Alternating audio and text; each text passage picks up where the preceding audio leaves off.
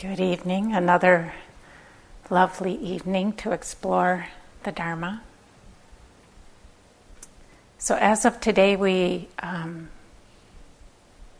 finished the, the instructions on doing Vipassana meditation. So, some of you will be thrilled to know that the morning meditations will be a little bit quieter. And we've been following, to a certain extent, the um, teachings on the four foundations of mindfulness, the Satipatthana Sutra. And this sutra, many of you are familiar with it, we've t- mentioned it, um, points to where and how to pay attention in order to liberate the heart and mind. So, the places that we establish mindfulness or the foundation of our mindfulness. And we talked first about the body, the first foundation, the body. First of all, just as a place to connect and to arrive, right, using our anchor, our home base, traditionally the breath in the Sutra, the breath. And then we talked about um, coming closer to the body, investigating more intimately what is this body, for example, the four elements, the different sensations that uh, we call the body, and the senses that are based in the body. We also looked in this first foundation at um, mindfulness throughout our day and all of our activities. And then the second foundation, which I'm going to talk about tonight, is Vedana, or feeling tone, the, the first impression uh, of a, an experience, a sense contact of whether we experience it as pleasant, unpleasant, or neutral. And I sometimes see how these um, these establishments of mindfulness, it seems like they kind of flow into each other. So we have this body, we have these senses, we connect deeply, intimately, and we start to notice that they have different feeling tones. Some are pleasant, some are unpleasant, some are very pleasant, some are very unpleasant, some are neither, some are rather neutral. And then the third foundation of mind states or heart states uh, we, we explore, or you could say it, it spills over from the, from the feeling tone because how we respond to feeling tone determines the mind states that are present. Whether they're um, mind states of clarity and equanimity, or whether they're mind states, afflictive mind states of grasping, aversion, or delusion. And the point of all of this, we have to come back to the point.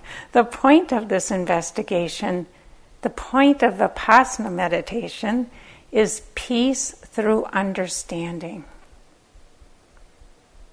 So we usually look for peace through control, and we're starting to shift how we look for peace. We try to control, we see it doesn't work, or it's a lot of dukkha. We see that for ourselves. And so this understanding comes from this experiential learning with this heart, body, mind as our lab. And as Bhante was saying this morning, it's not a thinking kind of understanding. We're not sitting and thinking about the Dharma, though, yes, we do that too. But that that's not the avenue we're pointing towards. We're pointing towards this avenue of moment by moment by moment, seeing the unfolding, you could say, of dukkha or the unfolding of freedom.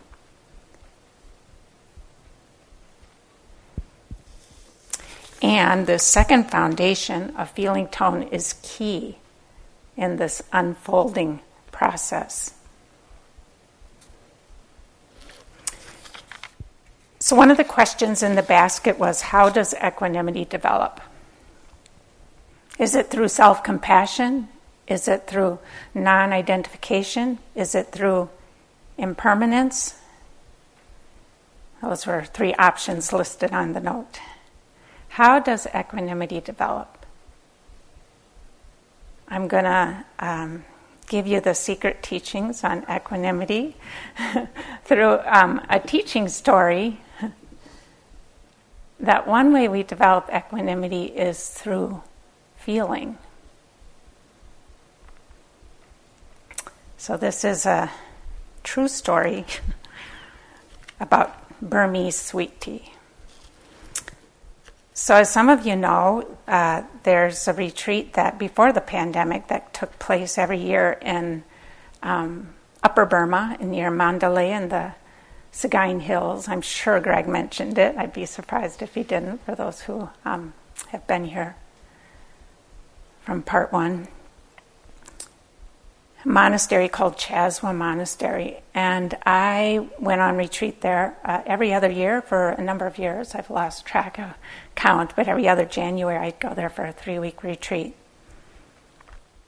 And one of the things I love many things about being in Burma, um, but one of the things I really loved was Burmese sweet tea called Lapet Cho. Lapet Cho. I speak a little Burmese, but not very much. And so um, on retreat, Lapet Cho was what I looked forward to when things were rough. You probably, some of you have one of those kind of things, right? You know, like in the afternoon be like, oh, so tired, rough. There's always Lapet Cho tomorrow morning. I was like, okay, I'll make it. This tea is superb. I tried to redo it here, and even though they told me how, I couldn't redo it. Uh, they use sweetened condensed milk, which might give you a sense of how good it is. So, on one particular retreat, I looked forward to Lapet Cho for months before I went to Burma. So, I get there my first day, and um, there's so much power at this monastery. People have been meditating at this monastery for over 800 years. And um, the energy is so strong that when I go there on retreat, I just settle right away. It's kind of like the P2 folks, the folks that arrived 10 days ago. You know, you had all the preparation done by the first people, so I'm sh- most of you probably settled faster than usual.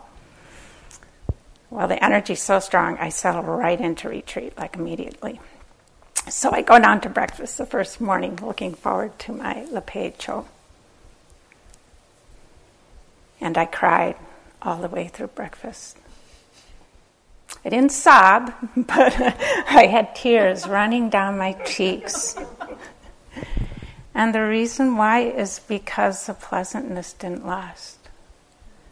So I, I would take some tea and I would watch pleasant, pleasant, and it would be like pleasant, gone pleasant, gone. That was my experience pleasant, gone. And I was so disappointed. It was sweet, it was delicious, but it didn't last. It kept ending. Each moment of pleasantness was ephemeral. I had expected so much more out of this tea. So every morning I practiced mindfulness of pleasantness, drinking my Lapet Cho. And I felt my relationship to what was happening, to this ending, right? It still was like pleasant ending, pleasant ending. And I passed through disappointment. I passed through anger. I got angry at the tea. I was like, why aren't you doing it? You're supposed to be doing it for me. I got, I felt betrayed by the tea. I felt grief. I just went through, um, the, I felt my relationship to pleasantness and the ending of pleasantness, right? Then finally, one morning, I'm drinking my tea, mindful of the sweetness and the pleasantness, and I experience pleasantness, ending of pleasantness, and peace. No more struggle with impermanence, with the impermanence of pleasantness. Just a sweet equanimity that was much more pleasant than the tea.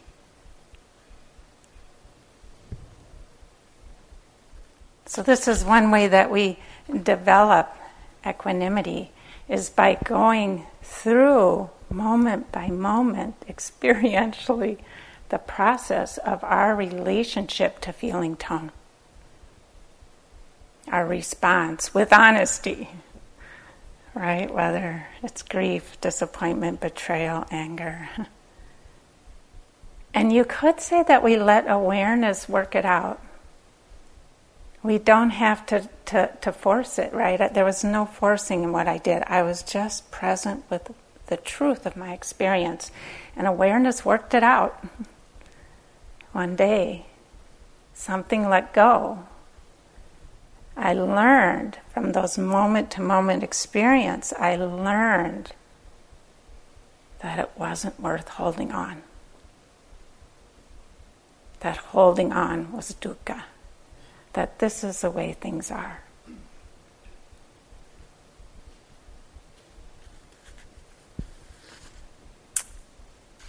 So we will um, explore more deeply this truth of feeling tone and how it leads to freedom the freedom of, of equanimity, that um, deep understanding that reactivity isn't worth it. Some of this might be a repeat for some of you from part one. You might have had a talk on the feeling tone, and Winnie, I know, said a little bit the other day. Can we be okay with things being repeated? Can we um, hear it fresh. I was reminded in, in, in the, when the Burmese Sayadaws give talks, uh, the talk is usually like two thirds to three quarters a repeat of the night before, and then there's some new information. And not only is two thirds to three quarters a repeat of the night before, half of it's in Burmese, so you, you don't, uh, most of us don't understand it, though you hear a Pali word every once in a while that we understand. Sayadaw U Lakkhana, uh, the, who was the abbot of this monastery, Kyaswa, one time he gave two talks, 75 minutes each, on how to uh, be with the pain in the buttocks when you sit for a long time.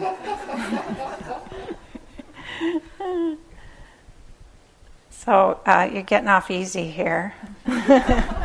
we usually have something, something more new things to say, perhaps. But the idea is we're not here trying to download as much information as possible. We're, we're looking actually for depth and breadth.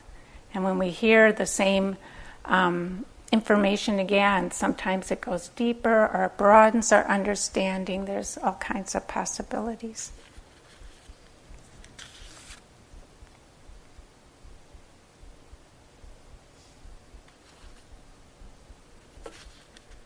So let's go more into feeling tone. As I said, it's the pleasant, unpleasant, or neither pleasant nor unpleasant first impression of sense contact.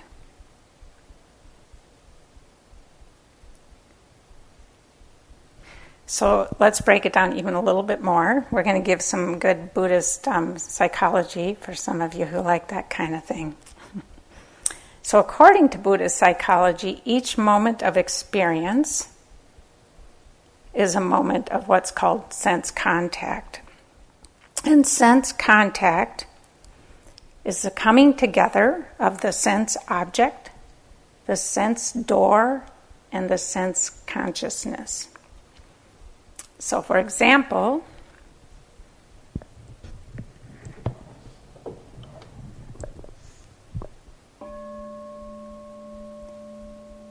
the sound of that bell is the result of sound waves. That's the sense object.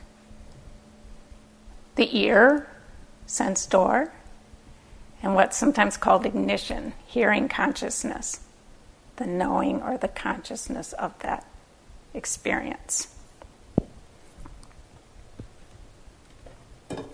And our life is actually just moment after moment after moment of sense contact.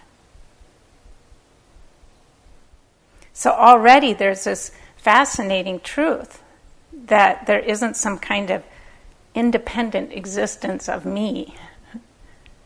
That what I am is um, intricately interdependent with the world around me. And then each moment of experience is a coming together of, of many causes and conditions. So, continuing on with Buddhist psychology, we have this moment of sense contact. And each one of those moments of sense contact has an affective quality, what we call Vedana. So, it arises at the same time as the sense contact. I call it the first impression because it's, it's not a thought, it's pre thought. It's really about how the experience lands in that moment. And it too is dependent on causes and conditions.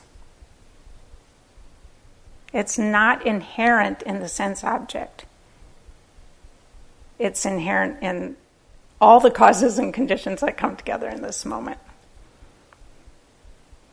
I'm sure Greg said last um, uh, part, the object is innocent. He says that a lot. The object is innocent.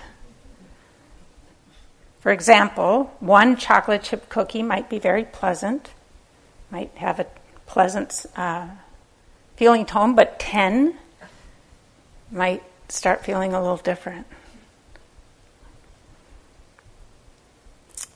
This came home to me one day um, a few summers ago.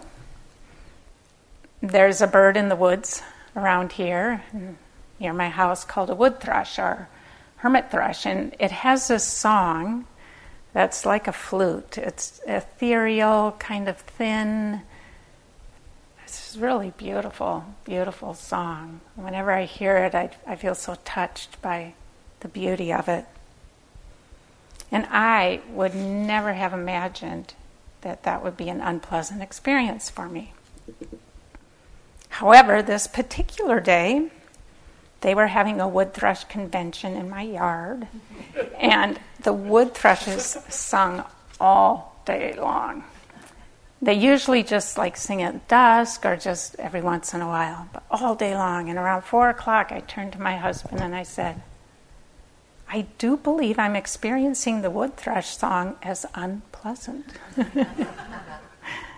so the wood thrushes were innocent. It was just the way that causes and conditions were coming together after hearing the song all day. You can remember this the next time somebody coughs in the hall. They're innocent. It's just that the sound lands on us as unpleasant in this moment. Or perhaps it lands on us as pleasant. It wakes us up from a long story and reminds us to be back. One time I had a meeting group of students, and um, one of them was upset because somebody was sto- snoring in the hall. So she was like, it was very unpleasant to her, and she was experiencing a lot of aversion. And then this young woman said, Wow, you know, that snoring, it reminds me of my grandfather, and it makes me feel comforted. So for her, it was pleasant. The snorer was innocent.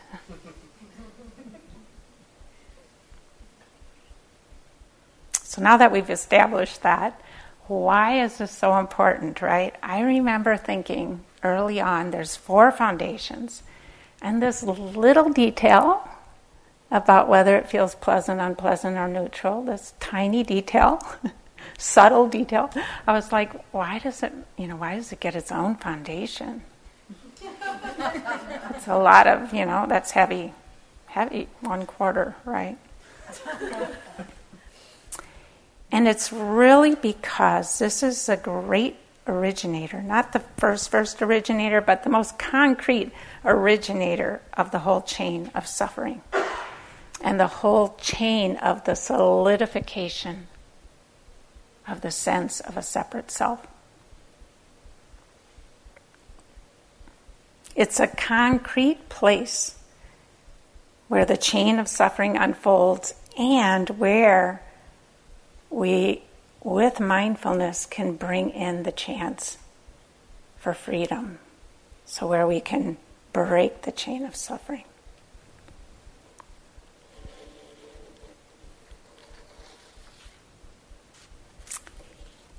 I'm going to give you one more little Buddhist psychology or more Buddhist uh, teachings, and then um, we're going to work move into like how do we work with this very concretely.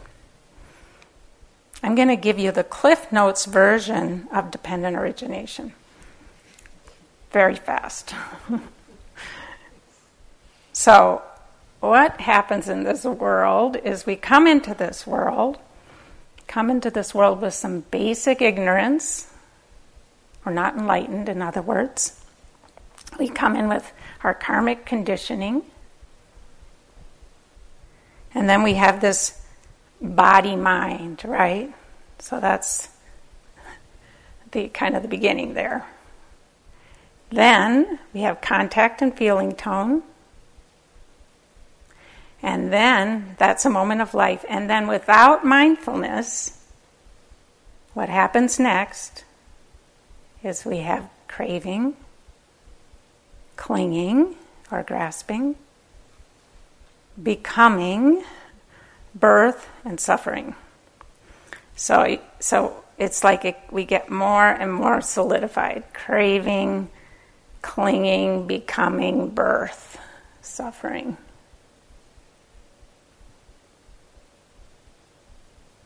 With mindfulness, we have this moment of contact, feeling tone. And we don't have to do all that. We don't have to do the craving, clinging, becoming, birth, and suffering. We can have peace and freedom. That was a very quick cruise through dependent origination. Just a kind of very um, surfacey level. So, this conditioning of a feeling tone, it's perhaps our deepest evolutionary conditioning. This goes way back. Amoebas have this conditioning. So, it's, it's um, if you're wondering why it's so tenacious, this conditioning to react, to react to pleasant, unpleasant with grasping our aversion it's because it's such a deep survival conditioning.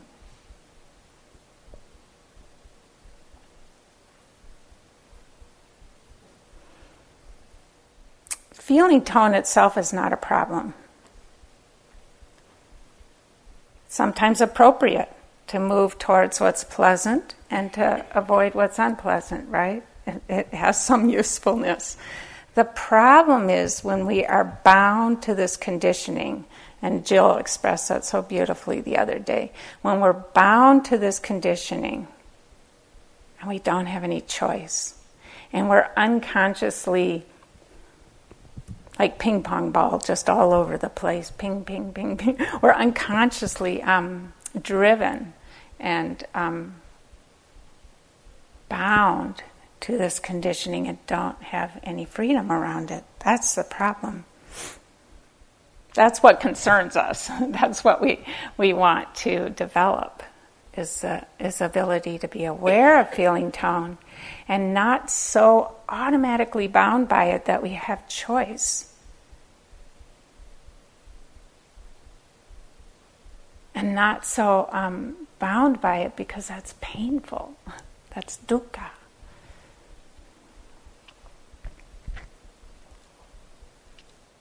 So, understanding this intimately in our own experience is what gives us that chance for freedom, just like I explained with the tea.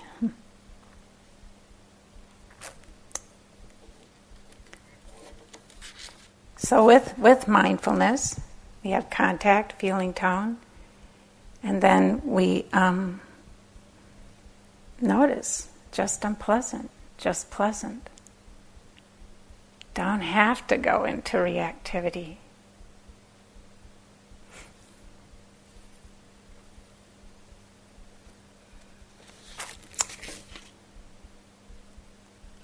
So, just to have a glimpse that unpleasant doesn't automatically have to go into pleasant or that uh, aversion, or that pleasant doesn't automatically have to go into grasping, just to have a glimpse of, glimpse of that is extremely powerful. It's like an evolutionary leap. Because at first they seem like they're married forever. Maybe if you have explored this, you've probably noticed that. Like something unpleasant comes up, aversion is like right there. something pleasant comes up, and grasping, trying to hold on, is right there. Right? They seem like they're like this. And just to have the sense that there can be some space there, it's huge. It's so kind of mind blowing that I remember the first time that I noticed that. I was sitting back there in the hall, and uh, during one of these retreats, and um, they started mowing the lawn outside. I had been having a very nice concentrated sitting, and um, I didn't like that. And I noticed my mind started complaining, like, why are they mowing the lawn during a sitting period? Why don't they mow it during a walking period?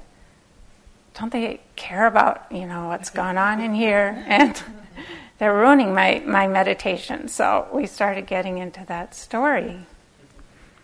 And um, then I realized what was happening. I like, hmm, maybe we should try some mindfulness. so I, I noticed the, the the hearing, the sound of the lawnmower, I just let the hearing happen. Noticed it was unpleasant. And then I was just like, oh, it's just unpleasant. Like all the rest of that's extra. I don't have to go there. It was so freeing. It's just unpleasant. So mindfulness again does the work.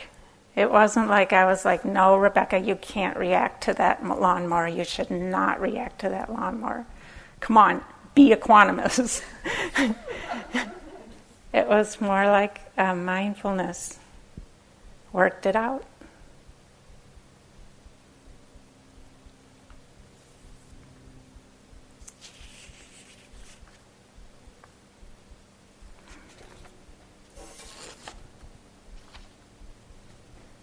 Okay, let's go into each one a little bit more, into each um,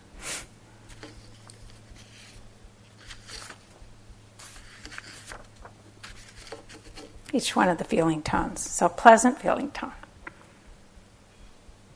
Pleasant feeling tone occurs when an experience of hearing, seeing, smelling, tasting, or the mind, a mind event, impacts us as pleasant.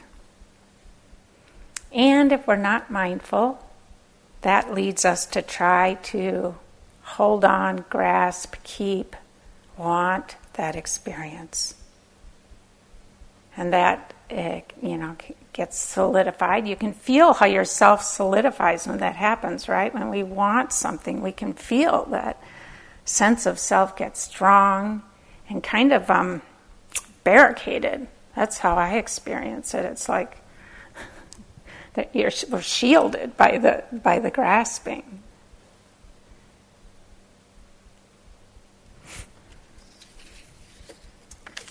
But with mindfulness, we see that there is the possibility that it's just pleasant, that it can stop right there.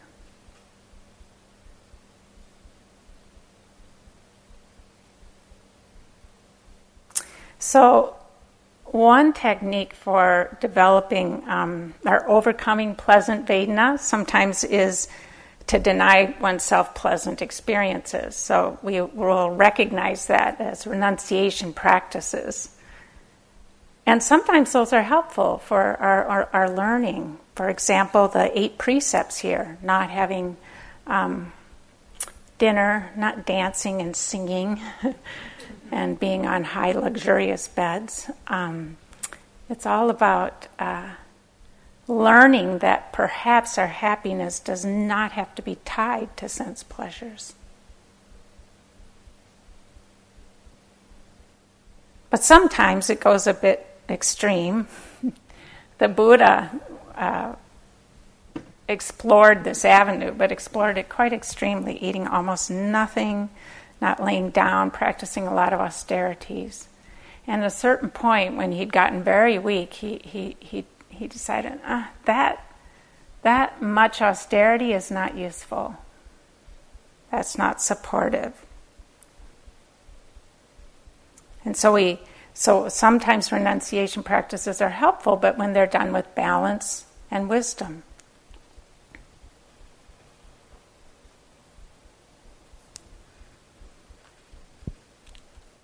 But another way, rather than trying to, um, you could say, avoid pleasant experience, is to incorporate mindfulness of pleasantness into our meditation practice. And while we know that a danger of attachment exists when we believe that pleasant experiences will satisfy our wish for happiness, it's also true that pleasant sense contact feels good. And that is good for our nervous systems. It calms the body. Pleasantness calms the body, it nourishes the body. It triggers the parasympathetic nervous system, which grounds and relaxes us.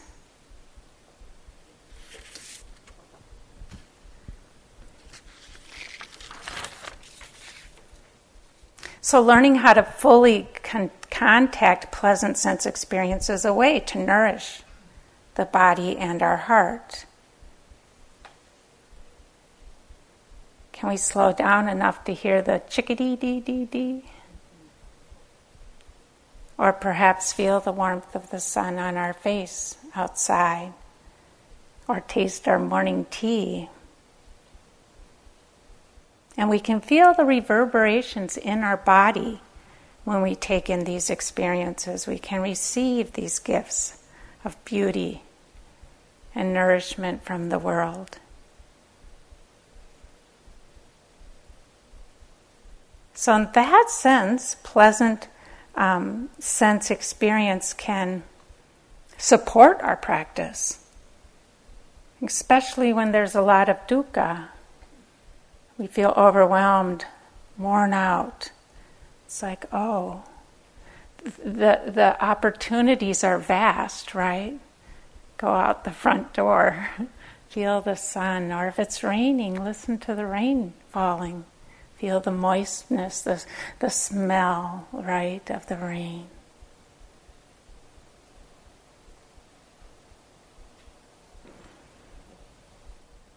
And as we get closer to a pleasant sense experience, we also just under, uh, we also develop understanding about reality.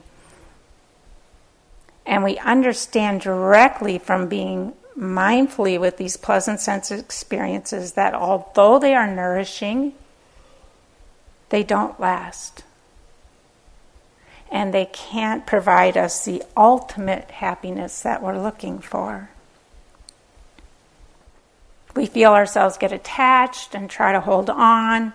We experience the tr- stress and tension from that.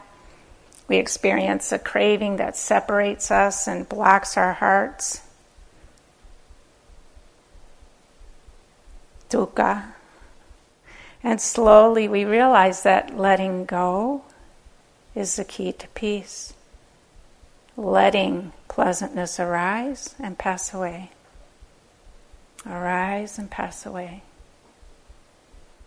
In fact, in the sutra, Satipatthana Sutra, we are instructed to notice feeling tone arising and passing away.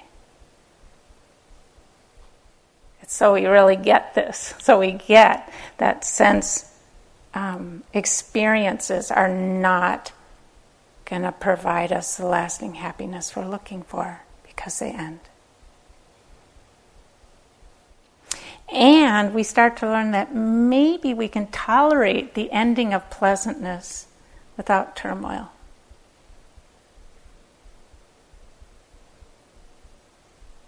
So it's true about Lape Cho, Burmese sweet tea, and it's true about life. And so these teachings unfold from our willingness to directly engage with pleasant feeling tone. Hmm.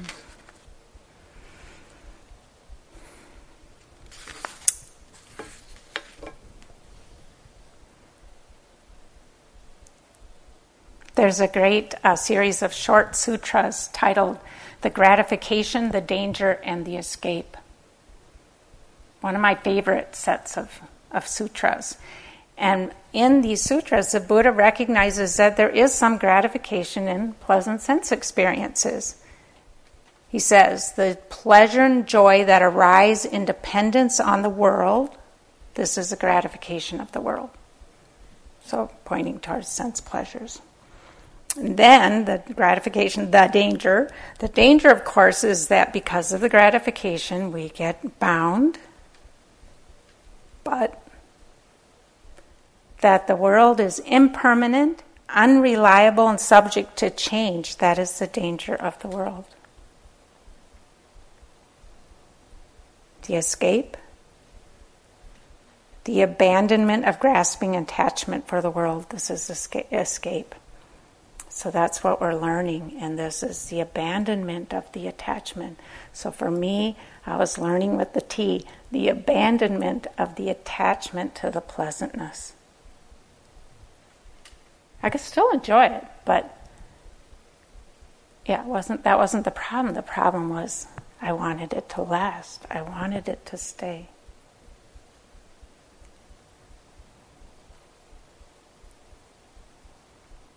And the Buddha in the sutras says that when he directly understood for himself the gratification, the danger, and the escape, his mind and heart were freed.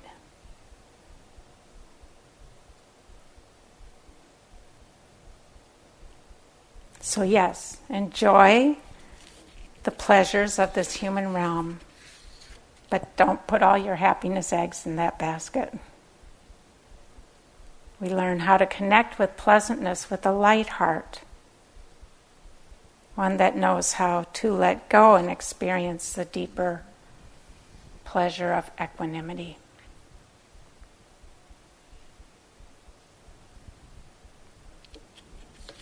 Let's talk a little bit about unpleasant. So, unpleasant sense contact without mindfulness leads to aversion. We hate it, we try to push it away, we attempt to manage it so it won't bother us. Aversion is so interesting because it has this secret belief that if we hate something enough, we'll get rid of it. Check it out. It's so it's kind of diluted. it's our hope. It's our hope with aversion. If we hate something enough, it will go away. So when we first explore, right, aversion, unpleasantness, not a space at all. But with mindfulness, we can let go of the drama of aversion and we can notice, oh, it's just unpleasant. That's all that's happening.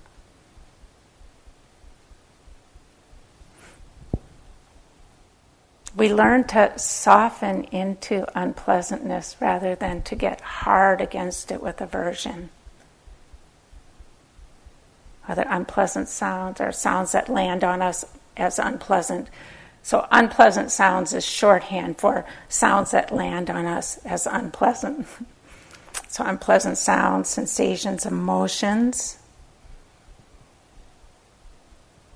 We make room in our hearts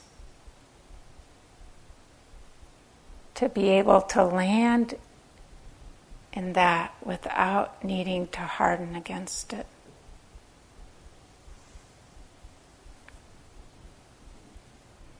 And then sometimes there was a question in the basket. Somebody said, I feel aversion when sleepiness arises, but then I notice that when I actually experience sleepiness, it's kind of pleasant.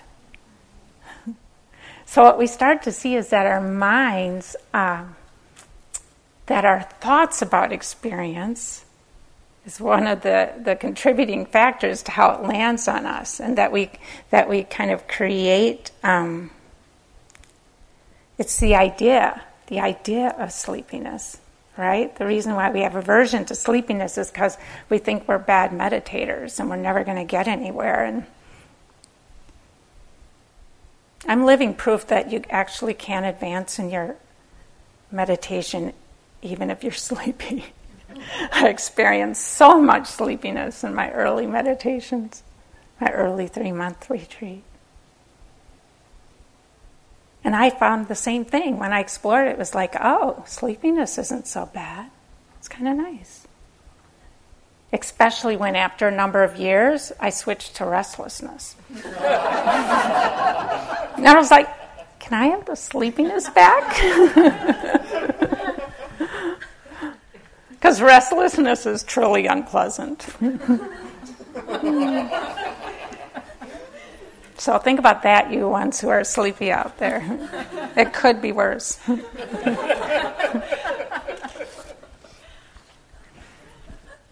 and so we can directly explore or investigate, as Bhante was talking about this morning, by experiencing there's three aspects that we can put our attention on when we're exploring our reactivity to some sense experience, whether pleasant or unpleasant. First, we can feel the direct experience, the sense contact experience. Then we can rest in the feeling tone. And then we can explore the response, whether it's aversion or grasping or equanimity. And so we can move our attention between these three, these three aspects of experience the sense experience, the feeling tone, and the response to see if there can be any gaps. First, they're like this, and then to see if there can be any gaps between the two. We see how mindfulness impacts the situation. What happens when we bring mindfulness to those three aspects? And there's no right answer. We're not trying to make a gap. We're not trying to be equanimous. We're connecting with what's actually happening to develop flexibility of heart and mind and allowing a possibility of a fresh response.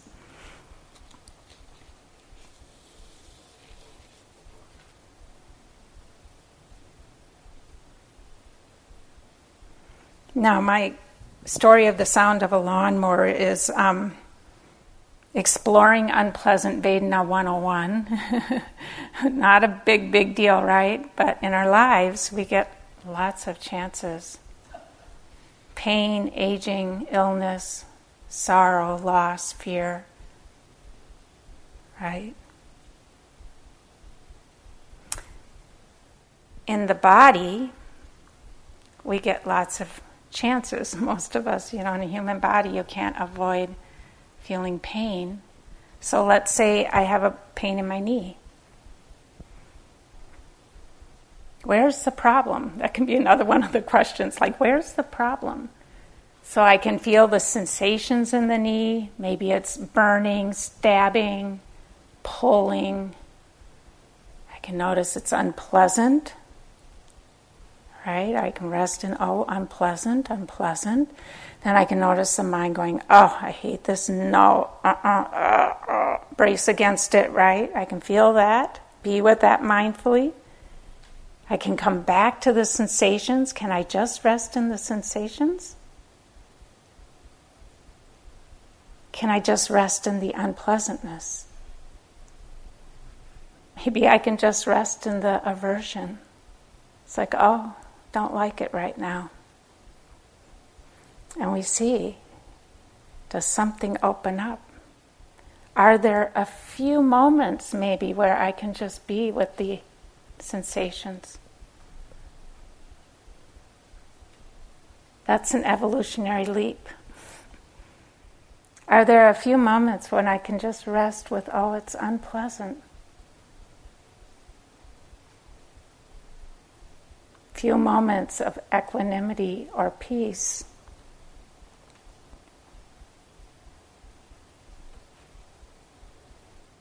In fact, let's try it for a couple minutes together. so, uh, just check right now if you wish, if you wish to just do a little few minute exploration. Any experience in your body or your mind that is standing out at this moment as pleasant or unpleasant that's kind of noticeable? If not, you can just listen along too, that's fine.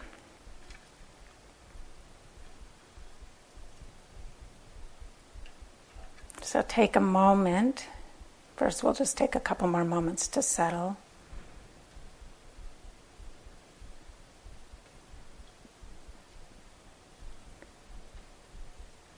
Okay, this experience that's standing out as pleasant or unpleasant. So, first of all, we can just connect with that experience and perhaps move a little closer to it, receive it.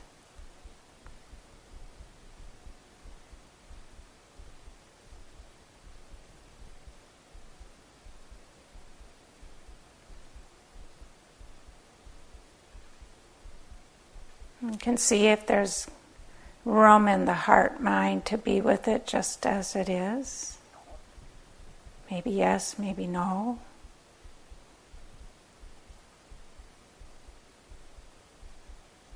If not, we can notice the feeling tone, pleasant or unpleasant. What's it like to rest and oh, it's just pleasant, just unpleasant?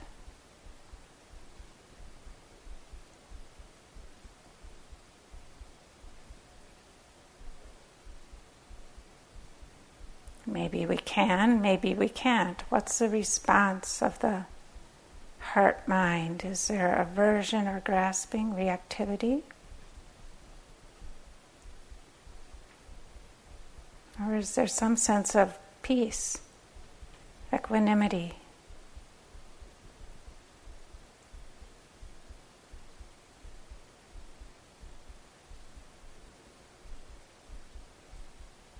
So feel free to move your attention between these three aspects the sense experience, the feeling tone, and the response. Not thinking about, but actually feeling.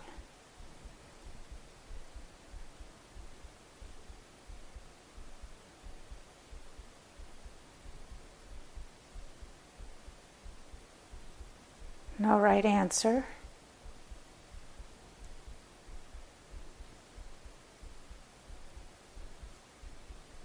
Just your own experience teaching you, your own experience as your teacher.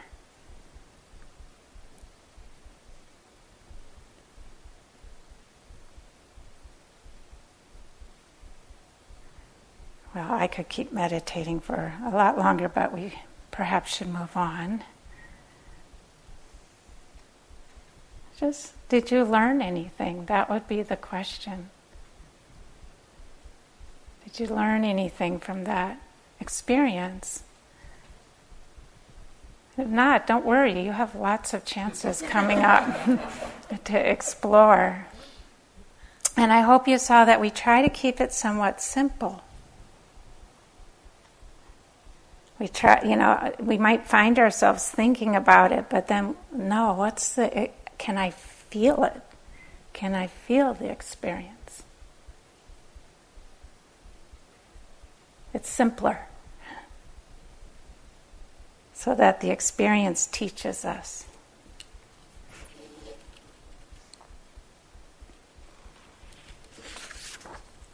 Better move on to neutral. So, The Buddha, when he talked about Vedana, sometimes he just talked about two feeling tones, pleasant and unpleasant, because those two are the ones that um, condition reactivity.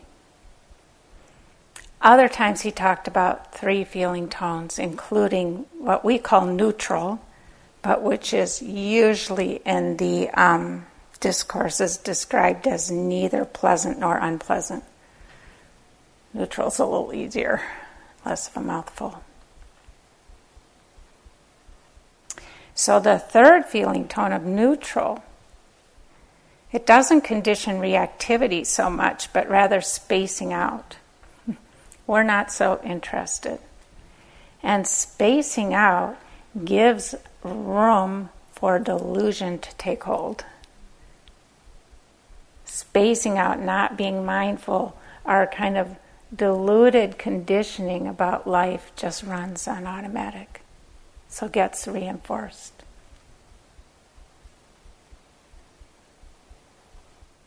Delusion and ignorance are even deeper roots of suffering. So it's important not to give them any more room to flourish than, um, than we can avoid. It's really interesting to look at our relationship to neutral because in our goal oriented world, we're not so interested in neutral experiences. They're not going to take us where we want to go, they're not going to take us somewhere pleasant and help us avoid unpleasant. So we just kind of don't expend our energy on them.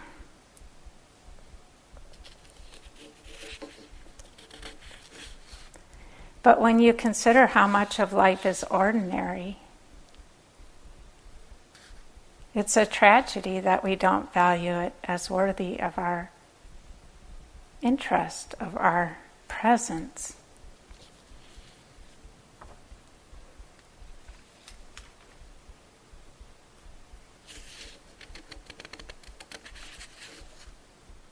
So we, with meditation, we cultivate the ability to um, connect fully with that which doesn't have a charge for us. Might start with the breath, fairly neutral. Can we be interested in being present for the breath? Can we be interested in all the ordinary moments of our life? a step. Pretty neutral experience, you're not going anywhere. Walking meditation, you're not going anywhere, right? You're not getting anything. Can we be interested in lifting, moving, placing?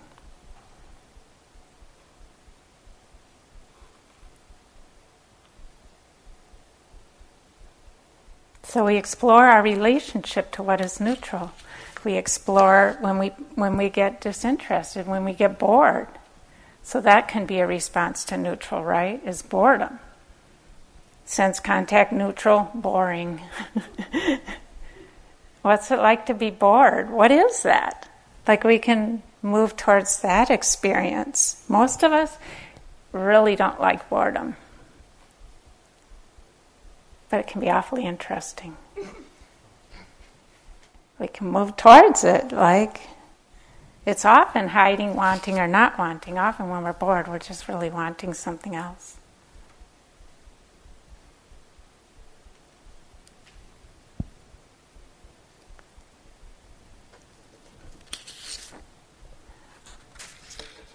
Boredom can be a gateway into freedom into the freedom possible when we connect with neutral experience.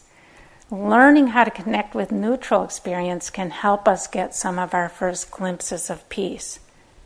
Because it doesn't have a charge, because that it doesn't inherently carry that tendency to reactivity.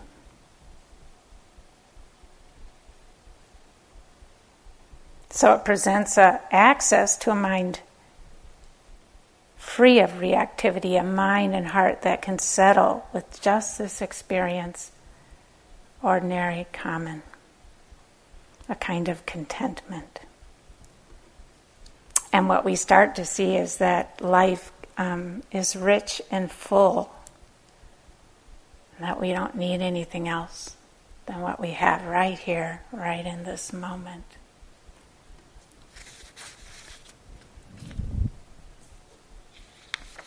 Well, dear friends, I had more to say, but we have spent an hour together here. So it's time to move on.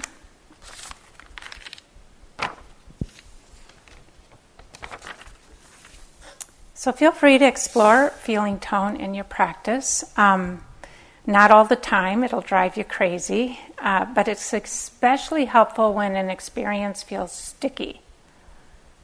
So, some, um, you know, particularly unpleasant or particularly pleasant experience that you're sticking to in some way.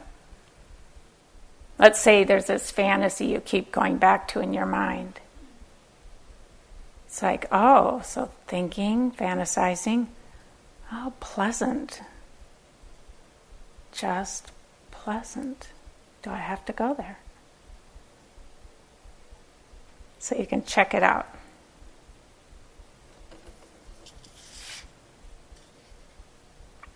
I'll end with um, a quote from the Buddha.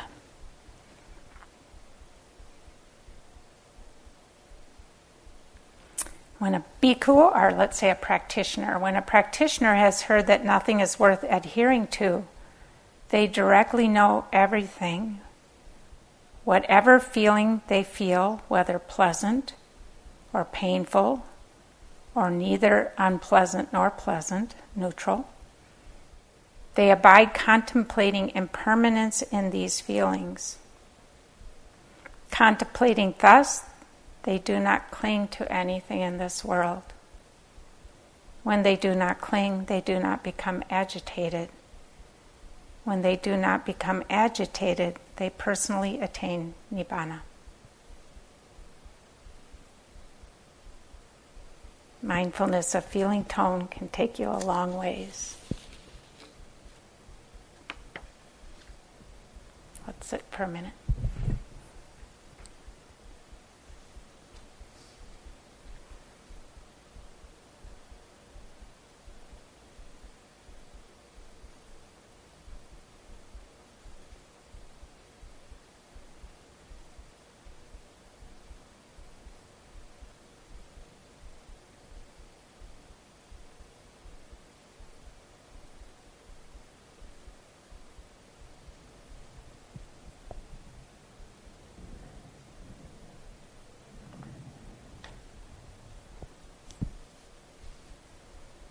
Just pleasant. Just unpleasant. Just neutral.